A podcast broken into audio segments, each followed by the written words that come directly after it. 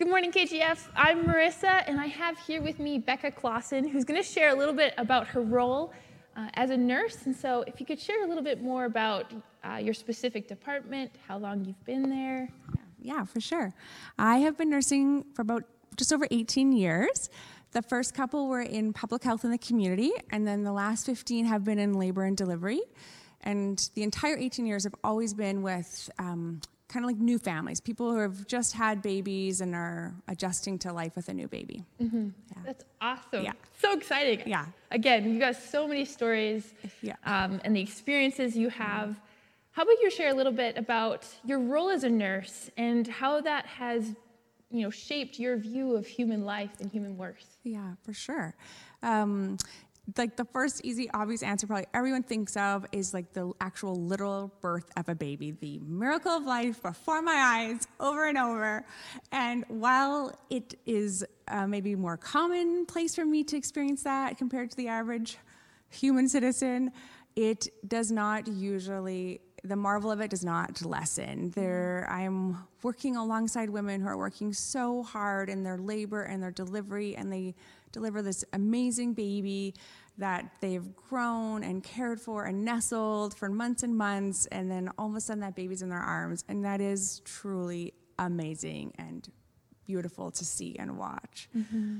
Um, another area of my job that sort of seems to highlight life is that not just not only working with babies, but we're actually working with the family as a unit. So that's the mom, her mm-hmm. partner, her other support people, and they all come with their own backgrounds, their own stories, their own histories, things that they've had to work through. Some people really hard to get to the moment where I am with them. Some people by very confused surprise. Who knew how yeah, that works, yeah. right? and um, but they all come, and I just, it's really important for me that whether my time with them is many interactions throughout their pregnancy or a quick, very fast, speedy delivery, I want them to like feel seen, feel valued, feel respected. And when they leave my care, it's really important for me, whether they interpret it this way or not, I want mm-hmm. them to have seen the love of God and to know that they are very valued people. Mm, that's beautiful. And then maybe like an, another area of work is almost the opposite, like a less thought of area is we have a lot of life and a lot of joy to celebrate in labor and delivery, but there is loss too. And um, when women come in, that loss is so significant. I think all of us would acknowledge a loss of life is there's there's grief and sorrow with that, but the loss of a baby at any continuum, at any point in the pregnancy, in the labor, mm-hmm. in the immediate postpartum, it is so sorrowful and so heartbreaking. And it's my job to work with them, to just gently care for them. And I really want to convey in my care that no matter when that loss occurred, that, that life, that life of that baby is very valued and important and impactful and seen and known by God. And I just really hope that they leave that interaction in a gentle and love-filled way. Mm-hmm. What mm-hmm. a gift it is to have a nurse like you mm. in a, in a in such a moment where all you wanted to know is the world to know your child. Yes. And you come in there and you're yeah. like, you're known. Yes. What a gift that is in just the intensity of those moments. Yeah. Um, I would like to kind of come back to a little bit of your heart that you shared of, yeah. of the image of God yeah. in your role. Okay. And you get to have this combination of having faith and being a nurse. Yes. Yeah. And so you get to live that out. So how would you say that your role as a nurse has shaped Um, your biblical view of being made in the image of God? Hmm, that's a good question. I think it's primarily, um, as I was saying earlier, like I probably have encountered hundreds, maybe even thousands of people in my career, lots of people. Yeah. And I can tell you that there's some very interesting and sometimes difficult people out there. But regardless of all the different people I encounter, we all, all of us have one thing in common. We are made by God. We are made by a creator. We are made in his image. Mm-hmm. And we have him as our Abba Father, caring so tenderly and so passionately for us. So even in my interaction with them, I'm really hoping that I'm conveying that to them, even if it's difficult. And it is, of course. Humans are not always straightforward. But I really want them to feel valued, respected, seen, and cared for. Mm-hmm. And that I th- hopefully is, is STEM, because I see them as children of God also. Mm-hmm. Mm-hmm. Yeah. And kind of as an addition, has that shaped your role as a mother? Oh, well, yes. I mean, my children, I have always viewed them as gifts from God, mm-hmm. and I carry the responsibility of motherhood, I think probably most parents would, but really seriously, because God has given me Jason, Mia, and is entrusting me, and I need his help significantly. But it's my job. Don't we all? Yes. Gosh. Um, but it's my job to mirror God's image back to them, and I for mm. sure do it poorly sometimes, but I hope that I can more or so consistently show them the character traits of God and what that looks like to live that out, and how mm. that can be worshipful and honoring to him, and how they can in turn do that. Mm-hmm. Mm-hmm. Mm-hmm. Thank you, Becca, for sharing your heart and for coming in. I'm, sure. What an opportunity you have, and I hope for our church can hear the heart that Becca has and how she has grasped the opportunity to live her faith in her job. You're you're living missionally and gospeling in in an, in an acute area, um, and acute area. I'm yeah. sure. I'm sorry. That's pretty good, actually. Thank you.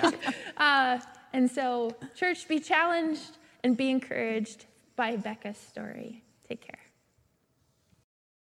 Genesis one, twenty-six to thirty-one. Then God said, "Let us make human beings in our own image, to be like us. They will reign over the fish in the sea, the birds in the sky, the livestock, all the wild animals on, on the earth, and the small animals that scurry along the ground." So God created human beings in his own image. In the image of God, he created them. Male and female, he created them. Then God blessed them and said, "Be fruitful and multiply. Fill the earth and govern it. Reign over all the fish in the sea, the birds in the sky, and all the animals that scurry along the ground." Then God said, "Look, I have given you every seed-bearing plant throughout the earth and all the fruit trees for your food. And I have given every green plant as food for all the wild animals, the birds in the sky, and the small animals that scurry up along the ground, everything that has life." And that is what happened. Then God looked over all he had made, and he saw that it was very good. Well, thank you to the Harmony House Uh, girls for reading our scripture for us this morning. And by the way, we have a scripture reading guide, fifty-day scripture reading guide for you uh, based on this series, Good News, and invite you to get it off the website. Uh, use it as a household, use it individually, use it in your life group, triad, but you'll be able to track through so many of the scriptures that speak about the good news. So take a look at that. Um, want to s- and just invite you to something wonderful. We would love to celebrate baptisms Uh, this fall, and we're going to have to think about how to do that creatively. But if if you've given your life to Christ over the last number of months, or you've been waiting to uh, declare your faith in baptism, would you reach out to us, office at k g f church dot com. We'd love to celebrate baptisms and pray and walk with you on that road. So baptisms this fall. And uh, if God's been moving in your heart, and if you've given your life to Christ, what a wonderful way to communicate that to the world. So reach out to us and let us know. Um, what's today's question going to be? Well, at the end of our uh, the message, we're going to throw it to you in your group, uh, your hub group or your life group, wherever you are, uh, to think about this question today. What difference does it make that I am made in the image of God? What difference does it make that I am made in the image of God. That's where we're headed today, so you can be preparing. And on our way to that, kids and adults, every one of you, grab a piece of paper. You're going to see me over here. I've already doodled a little bit, but you can be prepare for this as well. So what I'd love you to do is right now begin doing this. Draw a picture of yourself. And there am, there am I, perhaps a little more buff than I ought to be. Um, but I got the glasses, I've got the goatee, and I have very little hair. So that's me, hopefully you can tell. Later on, we're going to come back to this person over here. But for right now, kids, adults, draw yourself. Everybody, everybody's included. We'll come back to it in a little bit. Jonah and the big fish. Uh, Jonah was a Jewish prophet commanded by the Lord to go to Nineveh, which was the capital city of the Assyrian Empire. And he was supposed to call them to repent and believe the good news, essentially. And Jonah famously refused. After all, Nineveh was the enemy. It was the ISIS of its day, really. And so Jonah ran away from God's call, and he ends up in a fish. This is a famous story, right? Uh, he changes his mind, and he repents in the fish, and he goes to Nineveh saying the Assyrians should repent and change their minds from their evil deeds and turn to God. And then he watches, Jonah does, with great disappointment when the Assyrians actually do change their minds and agree with what God has said. They repent and believe, because Jonah wanted Nineveh to suffer. Who would you put in the category of the Ninevites in your life? So head back to that paper, would you? Who would you put in the category of the Ninevites in your life? If this is you, well, this is me, but who would you draw in the category of the Ninevites? Who's the bad one? I'm going to draw what I think. This is what I feel, what I struggle with. So one of the things right now that's super frustrating to me is these people who are protesting and they're walking around with their eyes covered, and it seems angry all the time. That kind of looks like a Teenage Mutant Ninja Turtle, I know. But like those protesters, they just like, they just raggle me with like creating violence and agony for people and making a whole mess. So So these are the people right now who I am struggling and trying to figure out, does God really, does God really be, is God really paying attention? Who would you put in that category in your life? Now you gotta be careful with this. It could be somebody close to you. Goodness, it may be somebody you're sitting in your hub with or your life group maybe. It could be somebody else um, globally. But who fits that category for you? Now, Jonah, he wanted judgment. Jonah wanted judgment.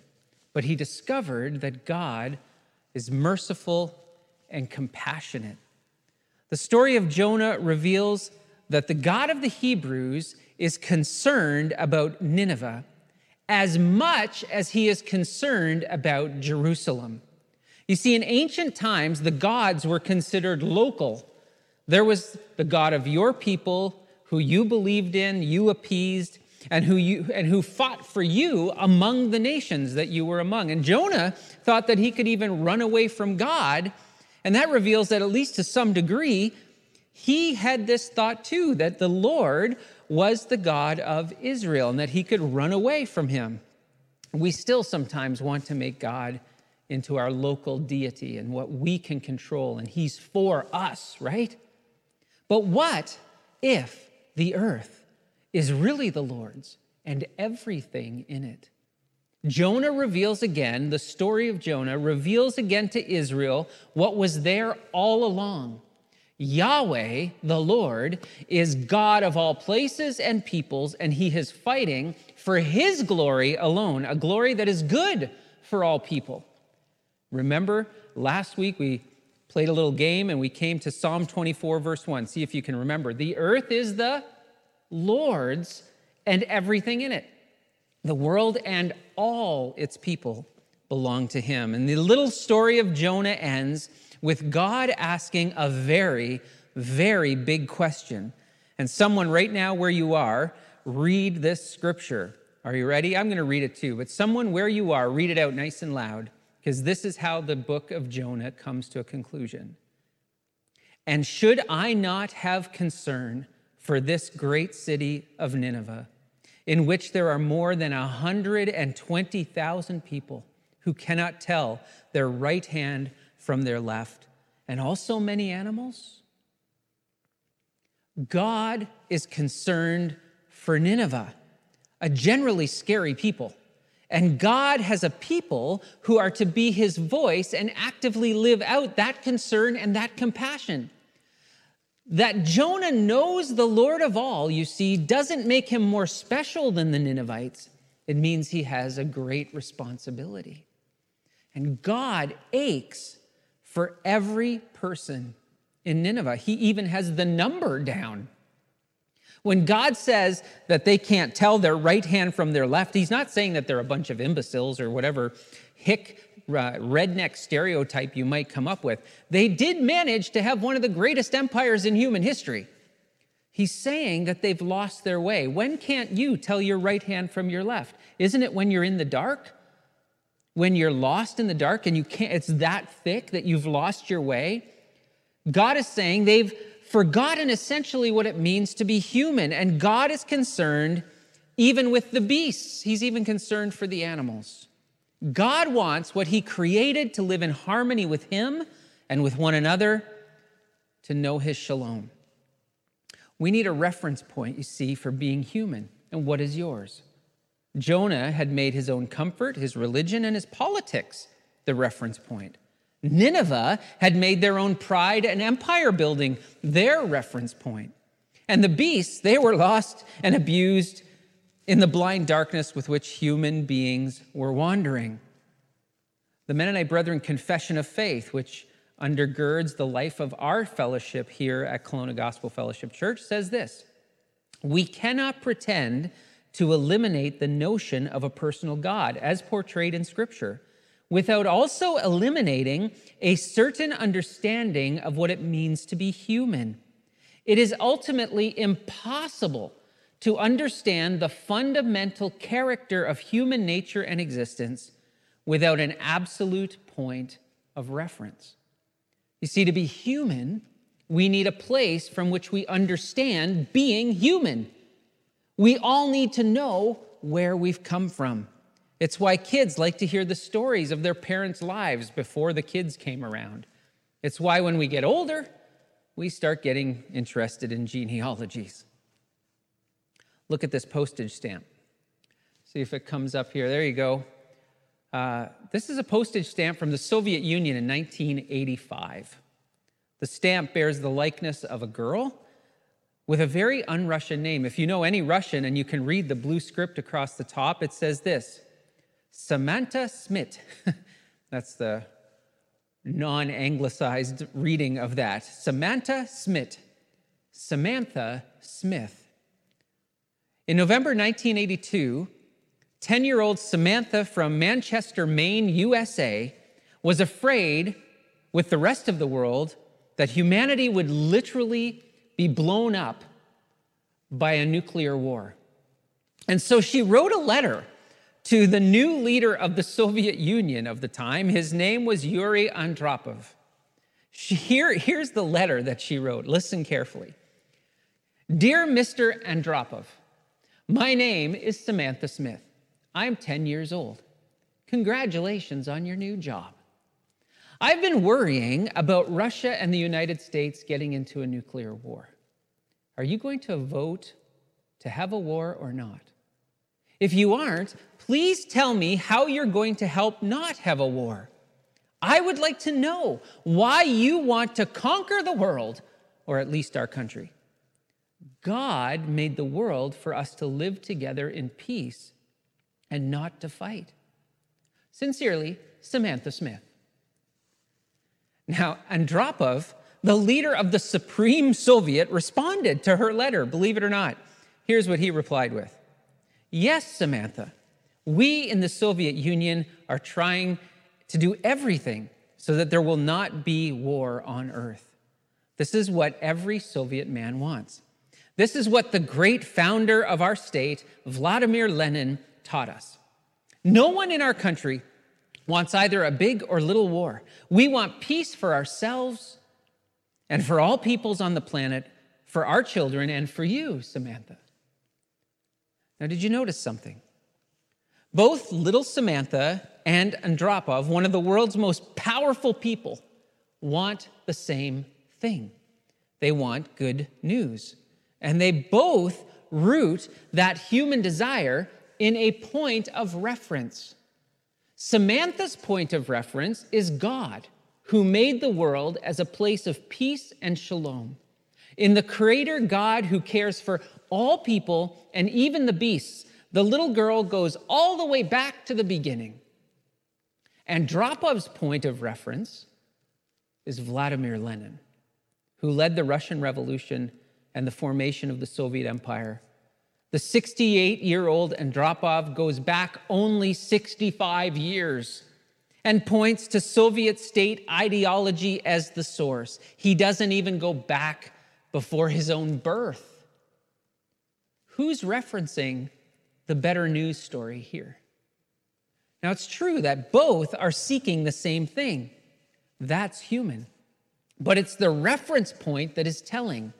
For the reference point will determine how being human will get expressed, how we ultimately see one another and live with one another when push comes to shove. Samantha, I suspect, knew of God's question to Jonah. Andropov, we now know, was leading a crumbling empire built on the teachings of Lenin that outlawed the Bible, resulted in the death of millions of its own people, and within nine years of these letters, that empire collapsed. A Jewish scholar once said that in modern times, dictatorships have consistently begun with outlawing the Bible. Why? Because the opening words of the Bible, "In the beginning, God created the heavens and the earth," are a threat. Bad news if we want a world that begins with us and centers on us. But as the reference point for understanding human nature and existence, for living life in all its fullness, the beginning of the Bible is good news. From the very beginning, the Bible reveals that God is good. And so say this with me. Look at one another where you're meeting. We tried this last week. Give thanks to the Lord, for he is good. His love endures forever. Say it with me.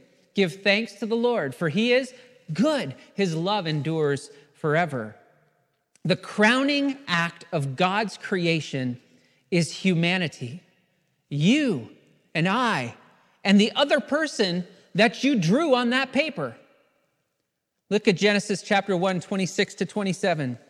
And then God said, "Let us make mankind in our image, in our likeness, so that they may rule over the fish in the sea and the birds in the sky, over the livestock and all the wild animals, and over all the creatures that move along the ground." And so God created mankind in his own image. In the image of God, he created them. Male and female, he created them. The first words about God in Scripture reveal that God is the source of all that gives light and life. The first words about humanity in Scripture is that we are made in the image of God. And these two truths are grounds for good news. The good news that Jesus came proclaiming and calls us to change our minds, repent, and believe. God is and is a creator with good purpose and intention. And human beings are made in God's image. And this has massive implications. I want to draw your mind to three of them. The first of these, this implication of being made in God's image, is that we have free will. God in his goodness chose to create as the overflow of his nature and being. And we too are gifted with the choice of responding to the Creator or rejecting him. We can choose. And this is both incredible because it makes voluntary friendship, love, and worship with God possible. Not forced, voluntary. But it also has a shadow side, for we may just poke our Father in the eye. You are not random. Neither are you reduced to an Autobot. Your life is full of free choices. Who or what will guide them? If you have reduced being human to the fatalistic determination of the stars or your circumstances, or blaming your choices on what your parents did to you, if it's all fatalism, you are living beneath your dignity as one made in the image of God. We can all choose to live like Nineveh. We can all choose to run like Jonah. And we can choose to repent and live like the good news. You know, of course, I've experienced this. God will do all he can to get our attention because we're made in his image. But at the end of the day, you are free to choose. And that's one of the greatest dignities of being human. A second implication of being made in the image of God is that we have worth. God in his goodness places worth on all that he has made, but he places special worth on humanity. In Matthew chapter six, verse twenty-six, Jesus says this, "Look at the birds, your heavenly Father makes sure that there's enough for them. Are you not more valuable than they?" Now, a bird is awesome. Last week in our uh, in our hub discussion about the uh, wonders of creation, somebody pointed out how intricately beautiful birds are. And it's true. But for all that a bird is, you are more. You, made in God's image, have immeasurable worth. Now, it's so easy for us to base our, our worth on stuff, on our finances, or on how many likes we have on social media. And then we place worth on other people for a host of reasons. Why did you draw that other person on that other side of your page? Look at it right now. Why did you draw them? Why did I draw that protester? How are you thinking about their worth? Listen, we're all politically correct enough to say, oh, no, I, I don't do that. I don't think that way about other people. But that the truth is we do. Sometimes because of ethnicity, sometimes because of politics, our position on social issues, whether we, they like our team or not. Yeah, it gets pretty ridiculous after a while. And this is increasing in our polarized world. That we place worth on people based upon what they retweet, or whether they agree with us, or by the color of their skin, or by their social standing, or income level, for whatever reason. The fact that we do this is so grievous, grievous because this is not what God does. God does not place worth this way. All are worthy, C E O or homeless, gay or straight, black or white, liberal or conservative, Olympic athlete or paralyzed and tube-fed. You can even be a Ninevite. God looks at this motley, messy sea of humanity, and he sees value. When our Creator sees us, he sees the reflection of his image.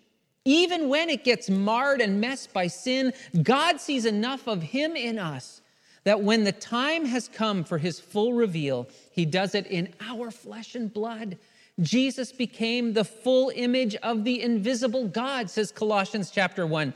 And it is in this flesh that is of great worth.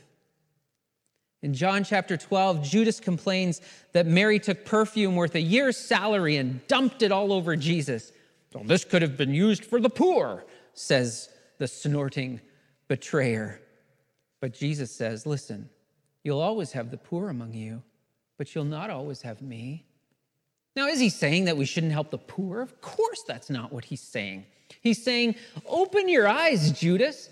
The one who is most fully human is with you, and he is of great worth.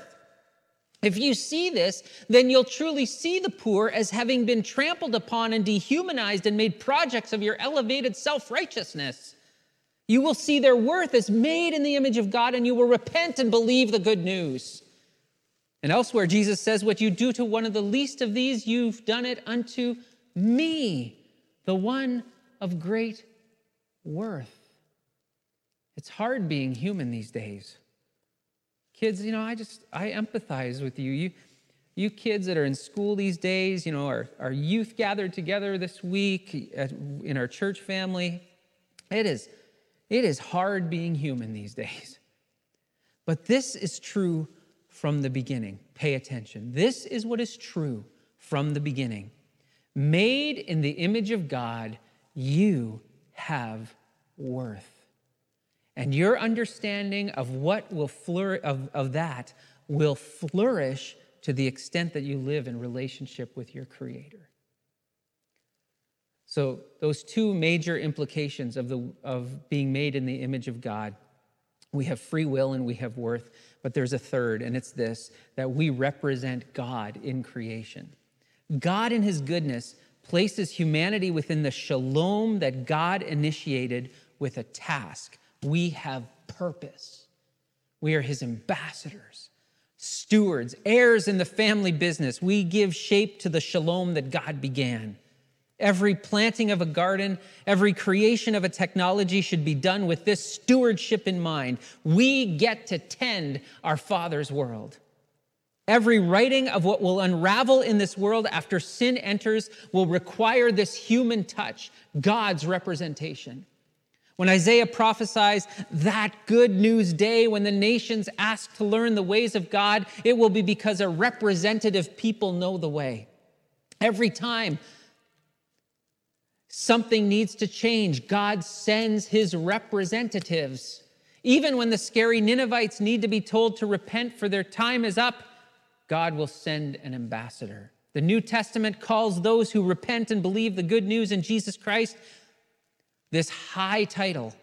We are therefore Christ's ambassadors. Being human, we are God's representation, stewards and multipliers of God's goodness.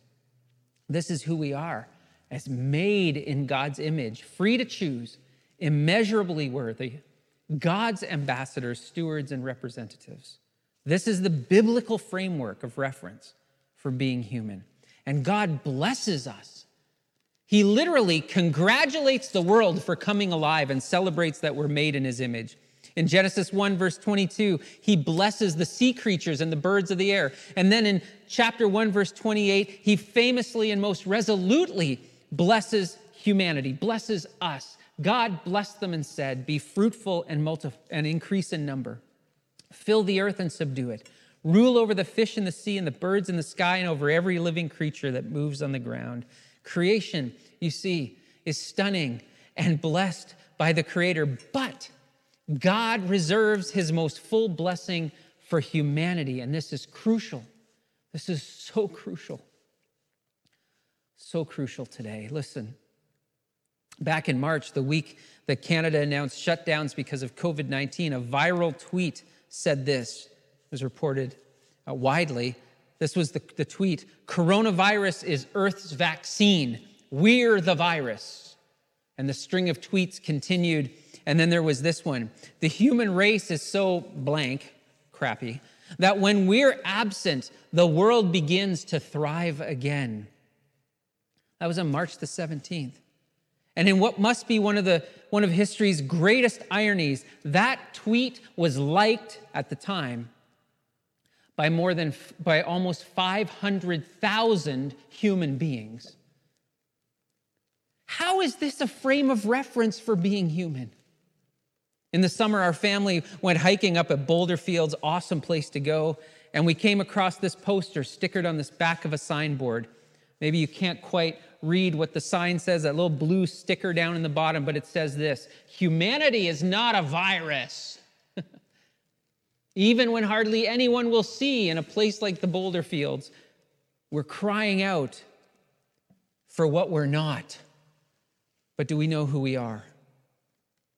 The Bible begins with the wonder of creation, the Creator, the wonder of humanity, and the wonder that you are blessed and elevated above all else in creation, made in the image of God. Of nothing else is this ever said. Male and female, one in dignity, distinct in identity, blessed to live out these differences and commonalities in the one reality that together we are the image of God. And in a great mystery, we individually bear the image of God. I, as a man, bear the image of God. And yet, the image of God in man is incomplete without the image of God in woman. He made them male and female, his image.